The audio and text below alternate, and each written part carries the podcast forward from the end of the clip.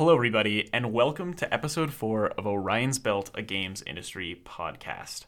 I'm one of your hosts, Lance Tallman. And I'm one of your hosts, Connor Ball, and today we're going to be talking about what makes an effective communication system within a game. You sounded really excited there, Connor. I think I think it's a topic that needs to be touched on because it's it's prevalent. It's very prevalent. I agree. So, backstory Connor and I are over here. He's leaving for a week. So, we were like, okay, we're recording this like four or five days before it will come out.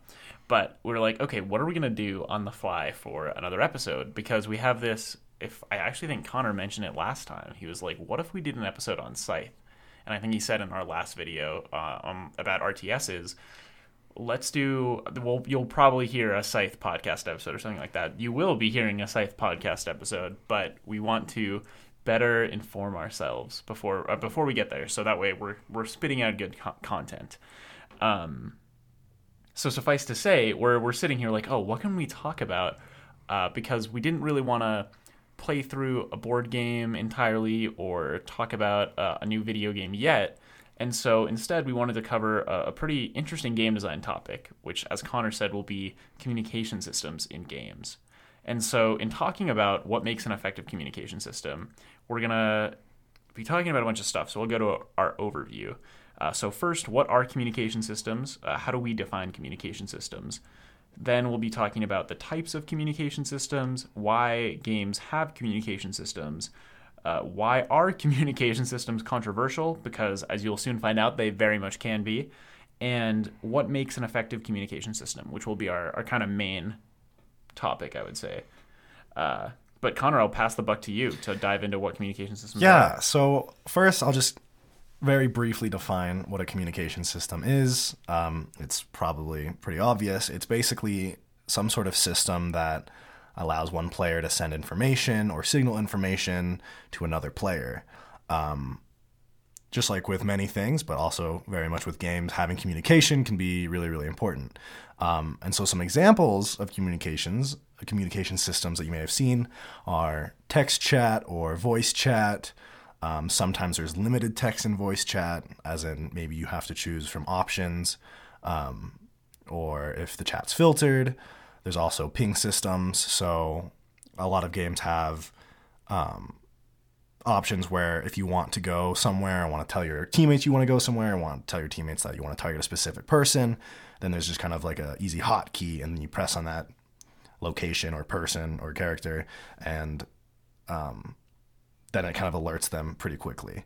There's also uh, communication systems that are more social uh, or less imperative to communicating information. Um, and these can be like emote systems uh, where you maybe just say a little blip or put up a little piece of artwork that doesn't really mean anything, but is just kind of for fun. And so these are just kind of some basic things I'm sure you've all seen uh, within video games. Um, but a lot of video games have them, and I'd say that a lot of video games need them, but they still come with a lot of their own problems. Definitely. And I, I think I want to qualify and preface our discussion by saying there's a lot of great reasons to include additional um, voice and uh, like limited text chat features as a part of an accessibility system. So, say the main point of your game is like voice over IP, right? So you're just talking to people in voice chat. A lot of developers will also add like a limited text chat system for like accessibility reasons. Um, that way, people who for whatever reason can't talk uh, or don't want to talk in that way will have a means of communication, but we're not really going to be talking about those, or those are like ancillary to what we're talking about. We're talking about like the primary communication system in a game. And so for a game like Valorant, which we did our deep dive into in episode one, if you haven't listened to that yet, please do. Um, there is voice chat is the primary communication method in addition to some pinging. Um, but there is a limited communication system where if you press period on your keyboard, you can like say some phrases and stuff. I would say usually it's used more for like memeing. Yes, um, I would agree.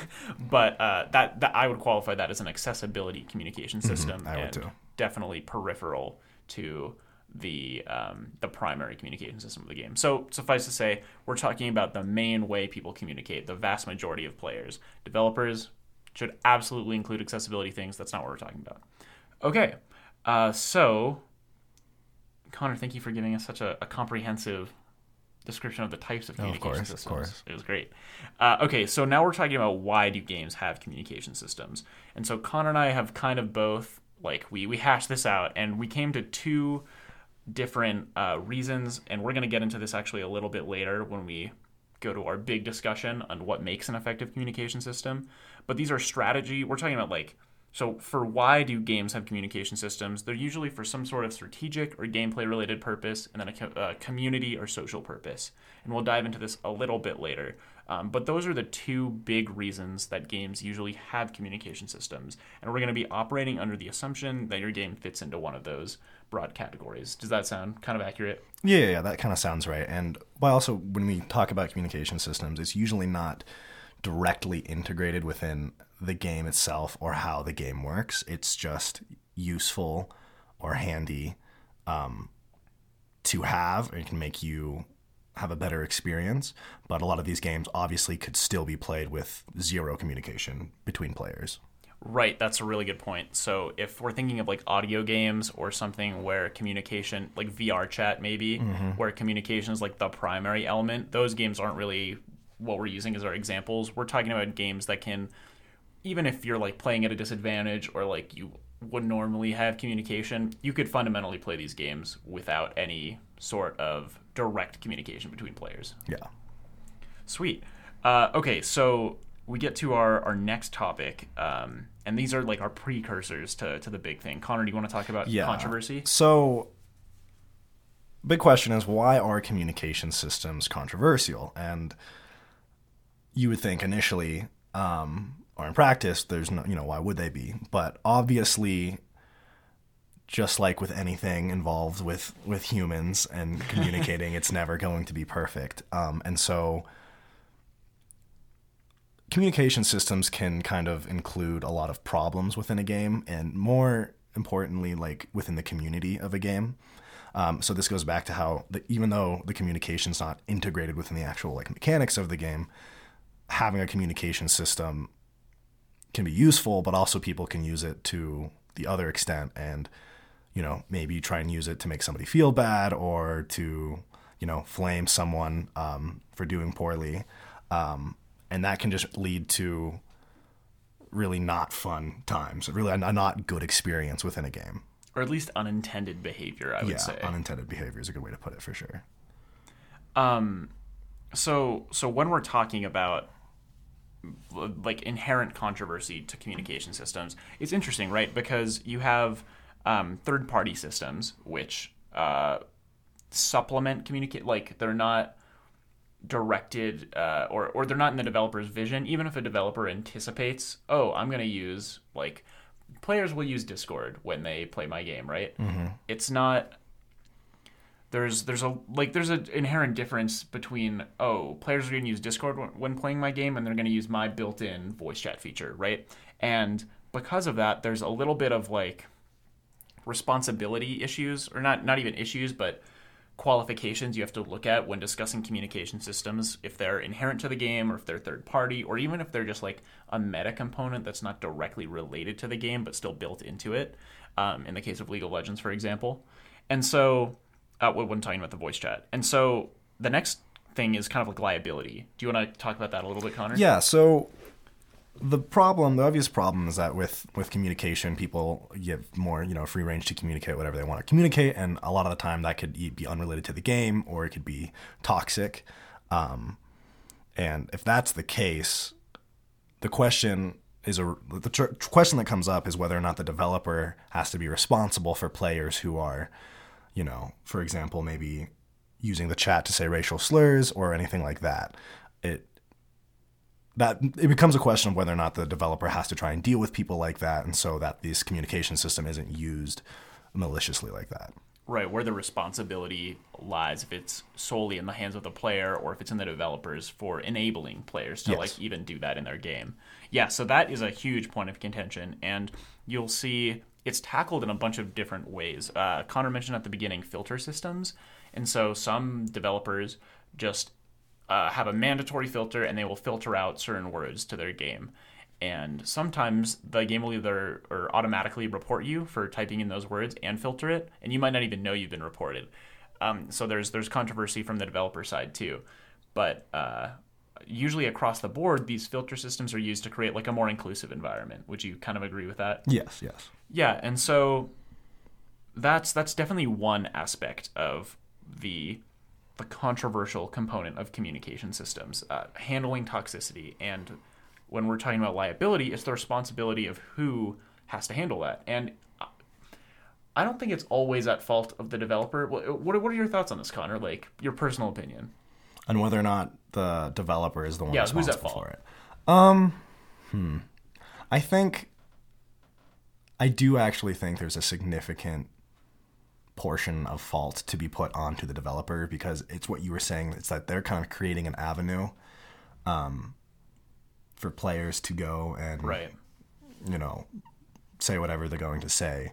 Um, and unfortunately, there's just no, you're never going to be able to create a game where everyone who's playing just never does that, right?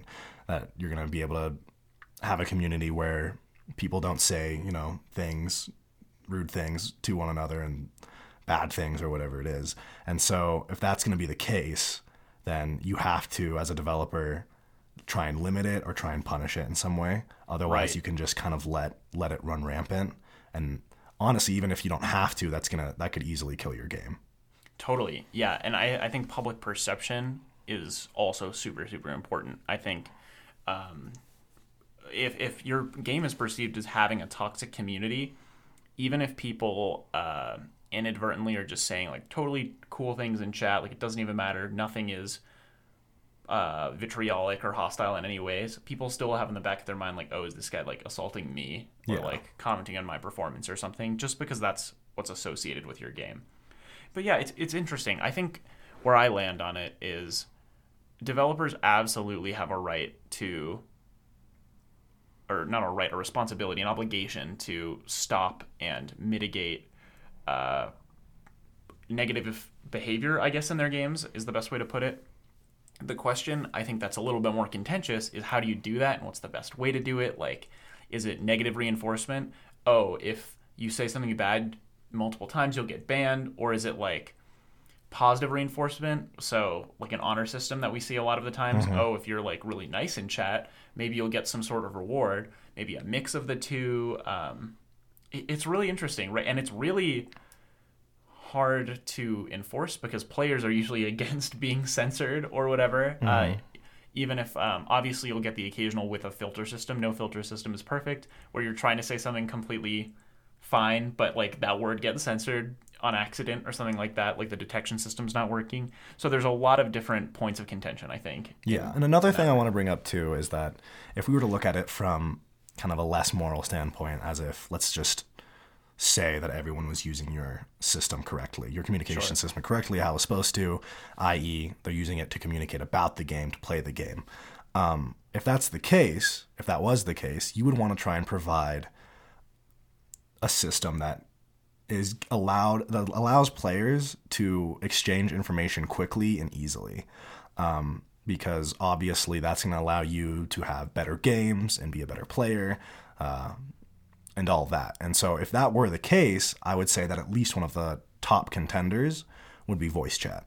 Because with voice chat it's very very easy to communicate something you want to be done or a strategy to your teammates without having to you know press buttons or kind of stop doing what you're doing within the game.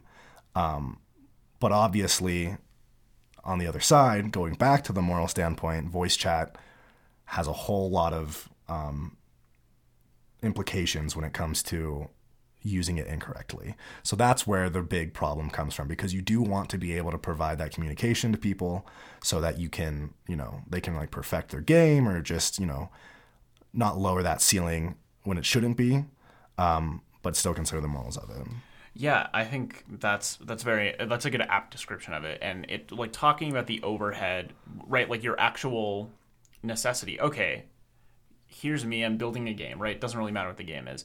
Um, I have like a I have a gameplay incentive to figure out my policy on policing um, inappropriate behaviors or whatever in my voice chat because exactly like you said, my gameplay incentive is when I'm building my game, say we're talking about World of Warcraft and we're going into a raid, it might be more beneficial for me to have voice chat than text chat, right? Because I might not have a lot of time to type out a response or, like while I'm fighting a big boss, right? So it's like, okay, then hands down the obvious decision is voice chat and then you're like, okay, well, maybe then any number of times out of 10 let's say it's even one or less than one somebody's like really mean in the voice chat right? And so i don't want that. Like there's systems in place that i can mute them and stuff but what if instead you just he could never yell at me in game because that functionality wasn't in the game right? Yeah. so then we get into like the okay what's the medium between voice chat and text chat and what are the, like other solutions right?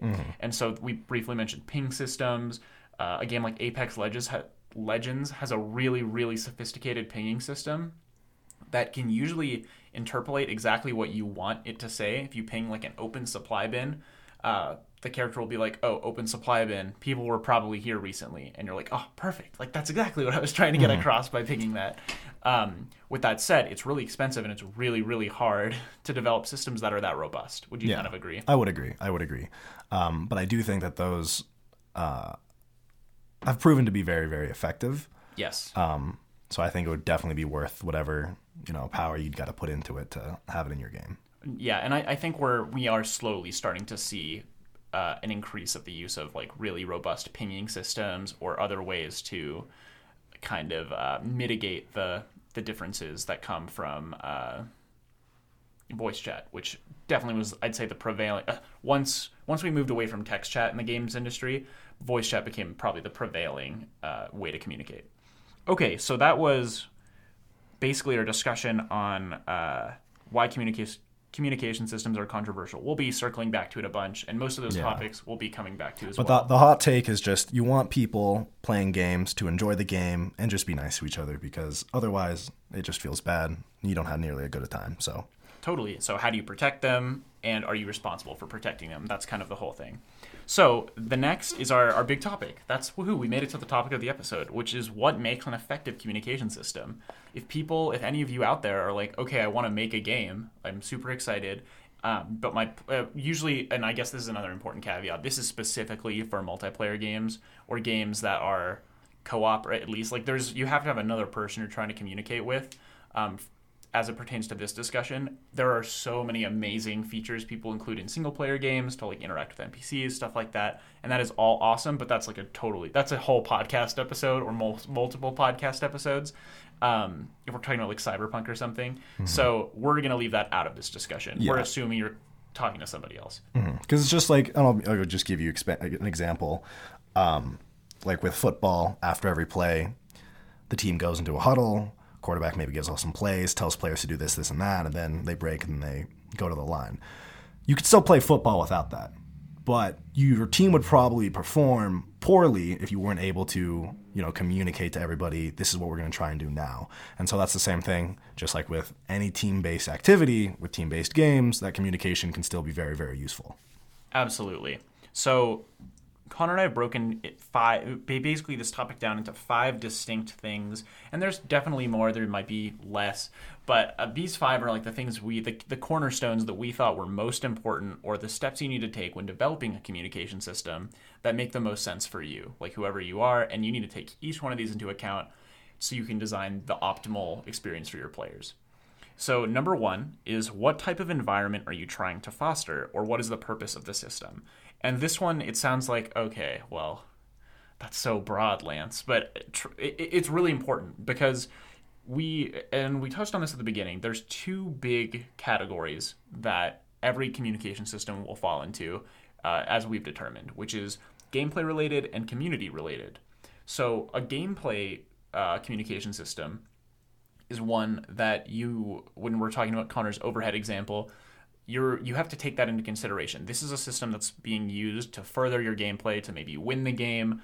Uh, you're coordinating with a team to reach some sort of objective, but it's inherently related to the game you're playing or the direct mechanics of the game. Uh, a community system, on the other hand, or a community related system, is one that is ancillary or not necessarily it's it's not intrinsically related to the gameplay experience even if it dips into it and affects it in some major way Um, I was telling Connor before the show, World of Warcraft using the guild system. Full disclosure, I don't play World of Warcraft, so I hope I'm not getting this wrong. But this this is the broad strokes. A lot of faction systems in general use all of this. So the guild system is it's used to recruit people, create like foster community, uh, develop social experiences, and you use that system to definitely bolster your enjoyment of the game, Connor. But the guild system, like you're not forming a guild during a raid, right? You're Yeah. not. It's you're, you're using you're using the system on some downtime Yes. in which you're not currently active with the mechanics of the game, the other mechanics of the game. Right. And I guess so if you're like in a pub in World of Warcraft or something, like in some sort of like cantina, uh, and you're talking to members of your guild, I think you could make an argument that's definitely valid that that is gameplay. Yes, so thus the true. guild is related to it. But I would argue, for the purposes of this discussion at least, this community related communication system it's usually more macro in sense Mm-hmm. uh, and usually facilitated by text i would say almost Yes. always Yes. um, there are times where maybe you have like a big speech you're giving um, on like role play servers or something like that. But usually text is the way you're you're communicating, and that's developing community, but it's not directly affecting the gameplay experience. So that wa- that was a lot. So just to summarize. Um, gameplay related and community related communication systems. Those are like the two boxes. You choose which one you're going to go into, and that directly informs um, what the how what your medium's going to be. If it's going to be text, voice, whatever, and what decisions you're going to make. Um, and important to note, you might have both types, just of two different communication systems in the same game. Usually, Yes. you will these days. And I also do think that there's not like a golden one type of Oh, communication totally. system that you can choose for any game. I think that multiple systems implemented can obviously make it better. Um, totally. So I guess the next thing we'll talk about is that that usability or overhead, um, and I do think this is probably um, more important for your gameplay related systems because usually, like Lance said, there's gonna be more micro or the community related had ma- more macro things to worry about, whereas gameplay related is gonna have more micro things where you're going to be doing a lot of other things, and so if the communication system's taking up a lot of your time, a lot of your power, a lot of your I don't know, your hand movements on the like keyboard. intense for yeah, sure. then it's going to get in the way and not allow you to play the game.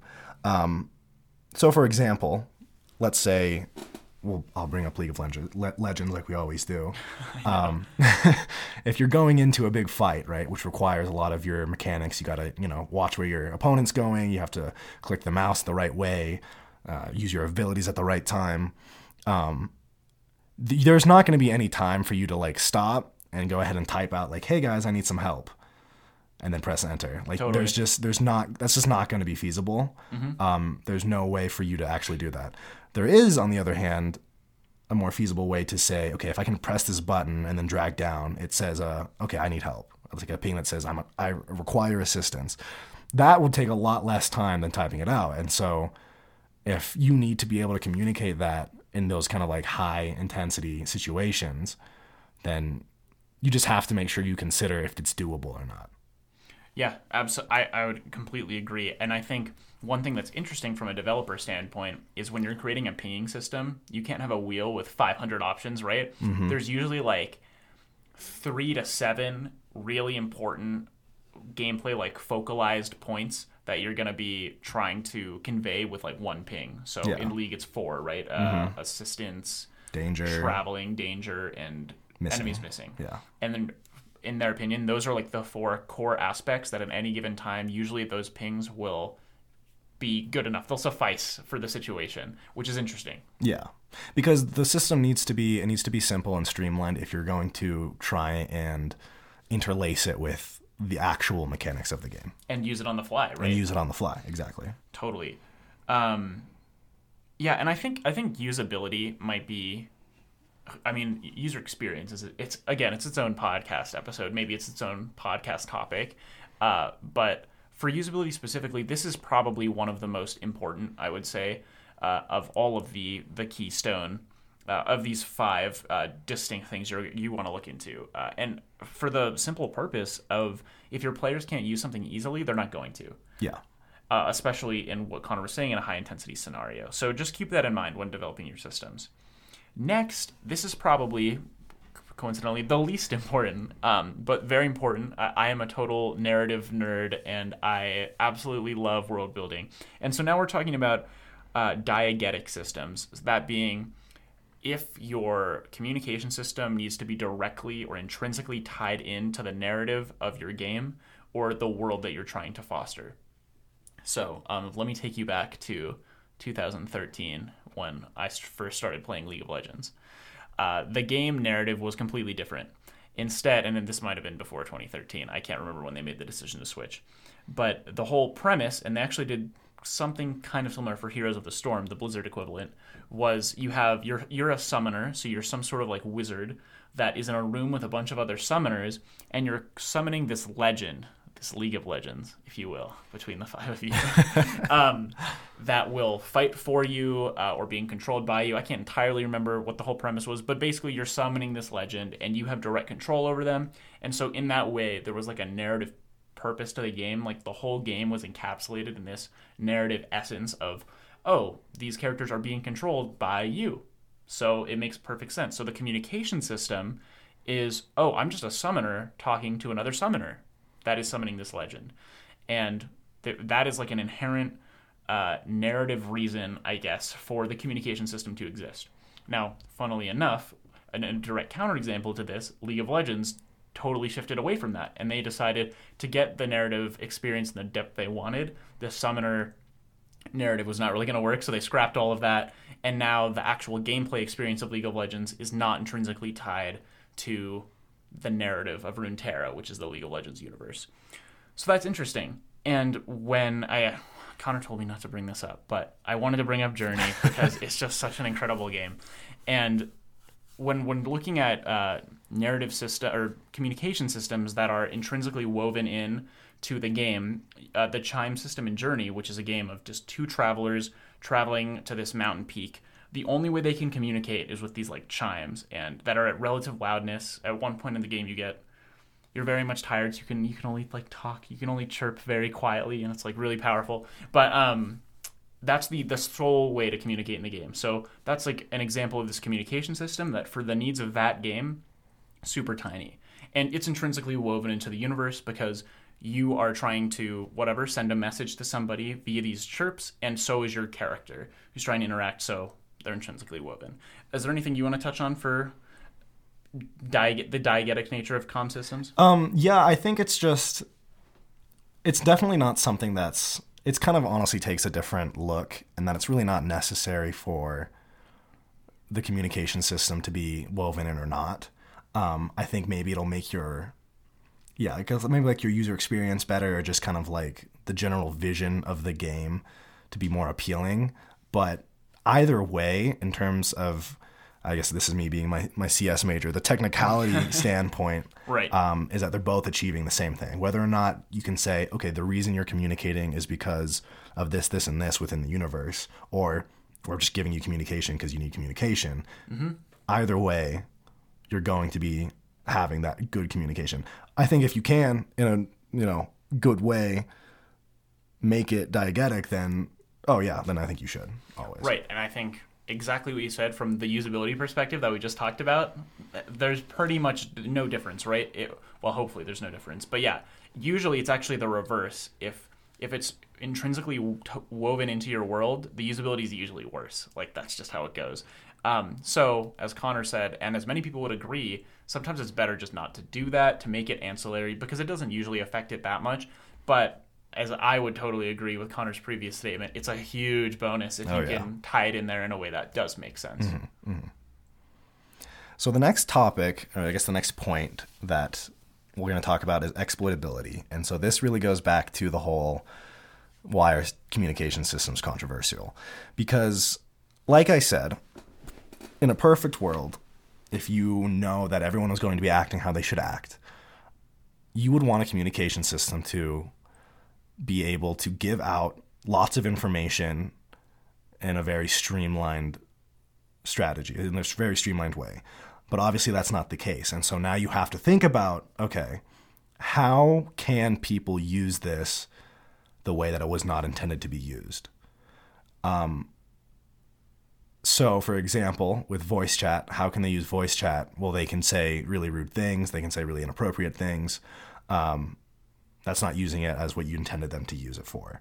Um, but the thing is, exploitability comes with any sort of communication system. I mean, it comes with anything. This is something, especially that you know software developers or lots of other engineers and anyone really needs to think about is when they're making a product or they're making something. You need to always consider how are people going to use this incorrectly? Like, how are they going to try to use it incorrectly? If they do, what are the consequences of that? Um, and so, for an example, in one of these other communication systems we'd be talking about, like pinging. So, let's say you let, allowing someone to say, "Hey, I need help," right? And it gives you a little, you know, it says, "Oh, this person is asking for assistance." Well, what if they just keep doing that and keep doing that and keep doing that, and then all you're hearing or seeing is that this person needs help, Totally. and that would be that would be unproductive, right? That would be using the system in a way that wasn't intended. So you have to think about, okay, well, how can I limit that? How can I make it so somebody can't do that? And so with that example, with the pinging system example, you're limited to a certain amount of pings in a certain time frame. So you can only ping I'm asking for assistance like what, 6 7 times or something. Something like that. And then it says, "Oh, you pinged too much. You have to wait a little bit." Right. So that way, you still can't, you know, and just like overload the system and or you know make someone not really get the message you're trying to get to them across. So I think a great, uh, a great like segue or not segue, a, a, t- a good tie into this is talking about like the unintended uh, use cases of some of these things. And looking at League of Legends, um, one of the what the one we talked about, enemies missing, it's a question mark. Like that's the symbol. Oh, enemies are not in my lane. Question mark. Um, that specifically has been completely abused Oh. to if you're like underperforming your teammates are like oh question mark question mark Mm-hmm. Yeah. like what are you doing over there um, which i think is really funny like that's uh, It's- to misappropriate it's it. interesting because it's a very in League of Legends. It's very important to know when you don't know where your like opponents are. So that way it alerts your teammates, hey, like they could be coming, you know, to try and kill you or whatever. Um, and so it's like, I guess it makes sense that, oh, I don't know, question mark. But I swear that's probably used more to flame your teammates than to actually alert your teammates that enemies aren't there. totally i would agree completely And so let's say you're in lane and you like do something really stupid and die. And you then boom, like there you You'll go. see the question There's the gray screen, up. and then boom, you see the question mark pop up, and you're like, "Well, damn." right yeah oh man like and and so i think that's i mean that's a relatively harmless uh, Yeah. misappropriation And- of it but there are ways where the system can be just like abused Mm-hmm. or um used to like a more i don't know a more nefarious i guess purpose Yeah, because I, I do think it is important to consider with exploitability is how bad can it get? Because obviously it's not like you can prevent everything. Um, yeah So you just have to kind of consider scenarios and say, can you, you know, lessen it to some degree where it's like tolerable or not, you know, ruining the experience if it is exploited how, you know, they want to. Definitely. And so, it's- okay, so to recap, listeners, you're making, one of you is making a game. It's amazing. Uh, and the only thing left you need is a communication system. Okay, what do you look at? First, what type of environment are you trying to foster? Okay, uh, I want it to be gameplay related or community related for this specific uh, communication system. Then, what's the usability? Like, how feasible is it for me to use this communication system at any given time? Uh, is it more casual? Is it okay if I use this during really intense situations? Does the communication system fit into the world of the game? Number three, is it okay that maybe it doesn't? Uh, does it need to be? And then how can it be exploited? How easy is it to exploit it? And what are the worst possible scenarios if this thing is exploited? You're not going to be able to anticipate all of them. It's just not feasible. But after some mild playtesting, what's what's the worst thing? And then we get to our fifth thing. And Connor, I think you can introduce this one. Yeah. Um, well, do you even need it? Yeah, do you need it? What an It interesting seems thing. like it seems like if there's all these problems with these communication systems, why why even have it? why I mean man hours to develop it, you know, cost benefit analysis, like And on on that note too, there's there's all these third party apps and you know software that people use all the time and use it to talk. I mean, we use Discord all the time, especially when we're playing games. So Why why even have to worry about all this liability and you know making it so it doesn't ruin your game? Just just don't even deal with it. So that's the the fifth one that you have to look at. And this, there will definitely be a podcast episode at some point about design by subtraction, which is the idea that uh, simplifying a game and its components is a better design philosophy than kitchen sink design, which is putting as much, cramming as many things you can into a game. And so, okay, what if we just don't include a communication system into the game at all? Or maybe just there's uh, there's a chat feature or something like this, but maybe we don't need a community building communication system, one of the communication systems. What are the ramifications of us doing that? If we pull everything away, how playable is the game with no way to communicate? And I think before Connor and I get into this, it's important to realize if you strip away everything from your game, that that is not inherently communication based. Obviously, like oh, moving, you can like signal people in interesting ways, but I'm talking about most basic communication features. You strip all of that away and your game is still completely playable. That's impressive. Like that is a design feat, and you want to strive to be able to do that when designing a game. Uh, because even if it's disadvantaged without the communication system, that means fundamentally you're signposting correctly as a developer. So Connor, let's let's jump in. Does is it always needed to have a communication system? Okay, I think that for team-based games, where you've got teammates and you're against other people as well. I do think that most of the time you should have something. I don't I think that an, a total absence of communication would be a poor choice.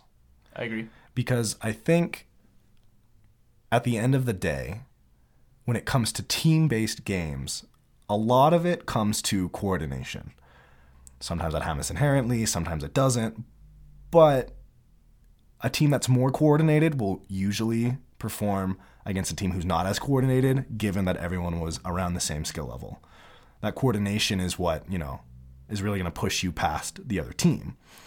And when you're playing with random people, you know, you're not playing with people you know, obviously that coordination is not going to be as common. Like it's just not something you're going to be able to achieve when you're queuing up for a game and you're getting placed with a bunch of different people. Um, but at the same time, I do think it also depends on how team based or how important that coordination is. Obviously, it's important for every team based game, but let's take let's take a look at League of Legends and Call of Duty.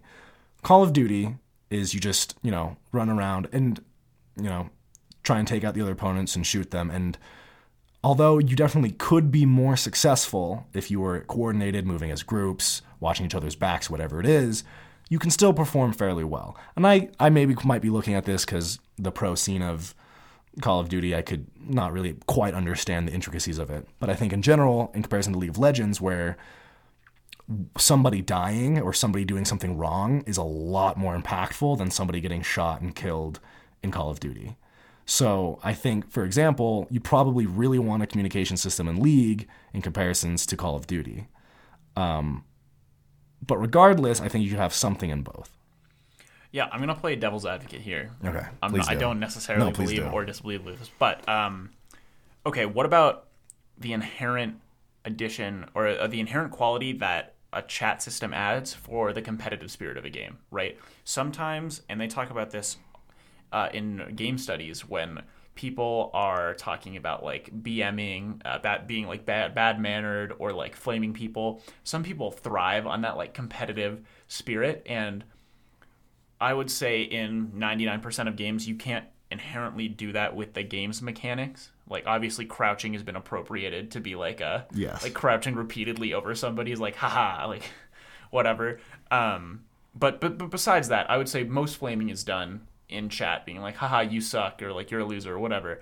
And although a lot of people would argue, "Oh, that's just like like why do you have to be uh, why are you doing this?"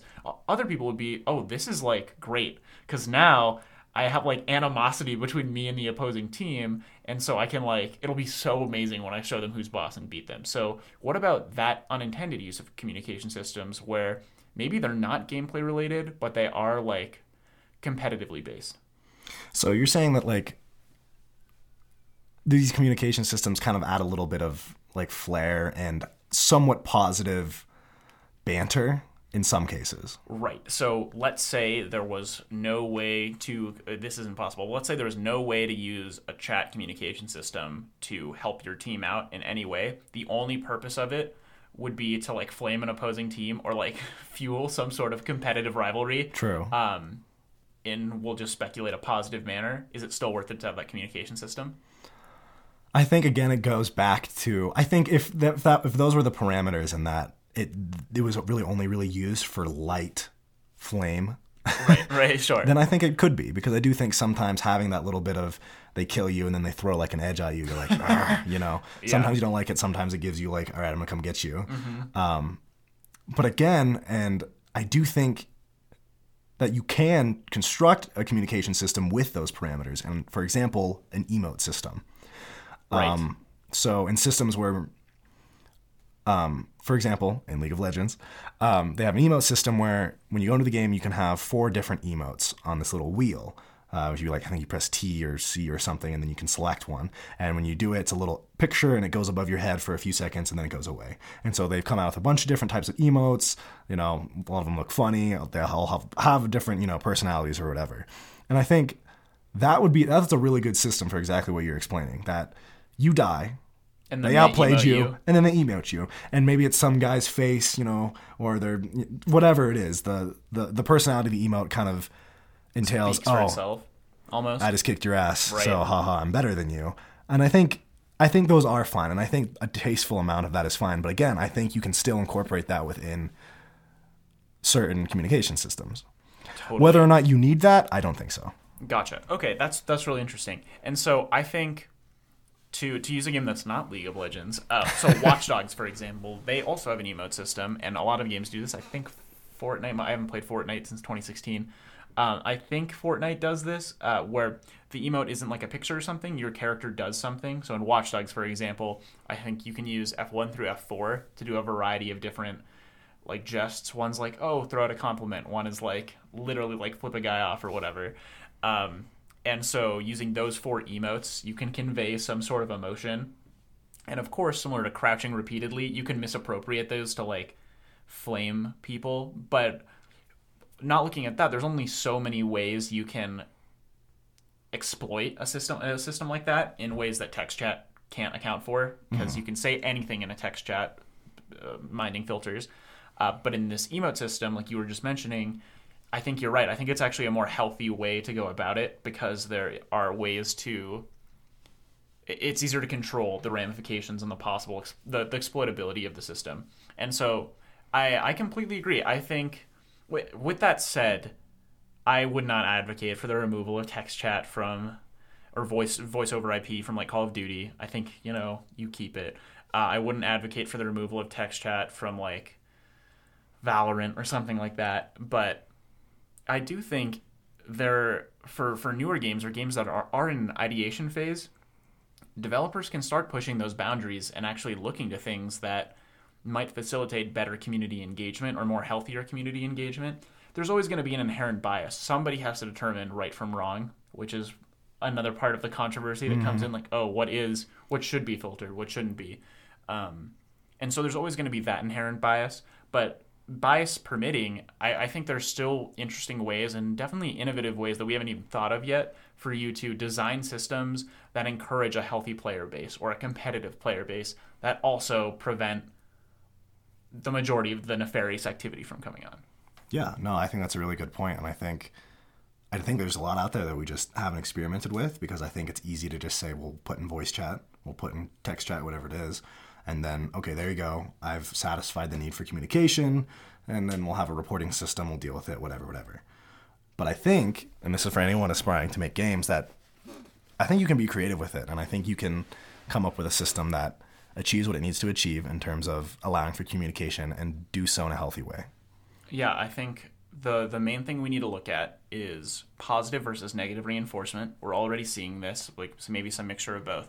But positive reinforcement will always be more effective than negative reinforcement in getting people to do something and promoting a healthy community. Sometimes, you know, the stick works a lot better than the carrot to deal with an abusive player or the rare abusive player. But overall, encouraging a positive and you know supportive community or whatever like whatever your aim is usually positive reinforcement over time is going to be more efficient so I, I mean i think that's all i have to say connor I is there that's anything it. else I think, and I think community relations too would have a whole other episode, but we can we'll get into that later. But at least for communication, I think I think I think we nailed it all. I agree. So to recap, of course, I'm going to do it really quick again. So you're building a communication system. First, what type of environment are you trying to foster, gameplay or community? Two, look at the usability. How efficient is it to use this communication system in an intense environment? Three, does the communication system easily fit or not uneasily fit into the world you're trying to create? And is it worth it? What's the, the cost benefit of implementing it and making it that the case? Four, what's the exploitability of this communication system? How easy is it to exploit? How hard is it? What are the potential ramifications? What's the worst or the farthest it can go that you can perceive? And five, is it even necessary? Would the game be better off if you pared down the communication system or didn't use it? A game like Journey, which has pretty much nothing, uh, versus a game like League of Legends, which has a bunch of things and third-party applications. Uh, so just just think about those when you're developing systems. So I've been Lance, and I've been with the amazing Connor Ball. And thank you so much for listening today. We will see you next time. Stay tuned uh, in a little bit for some episodes on Scythe, hopefully. And if not, uh, then There will be an episode for Scythe, don't you worry. and if not, then in in the inevitable future, uh, we'll be back with a bunch of interesting topics. Thanks.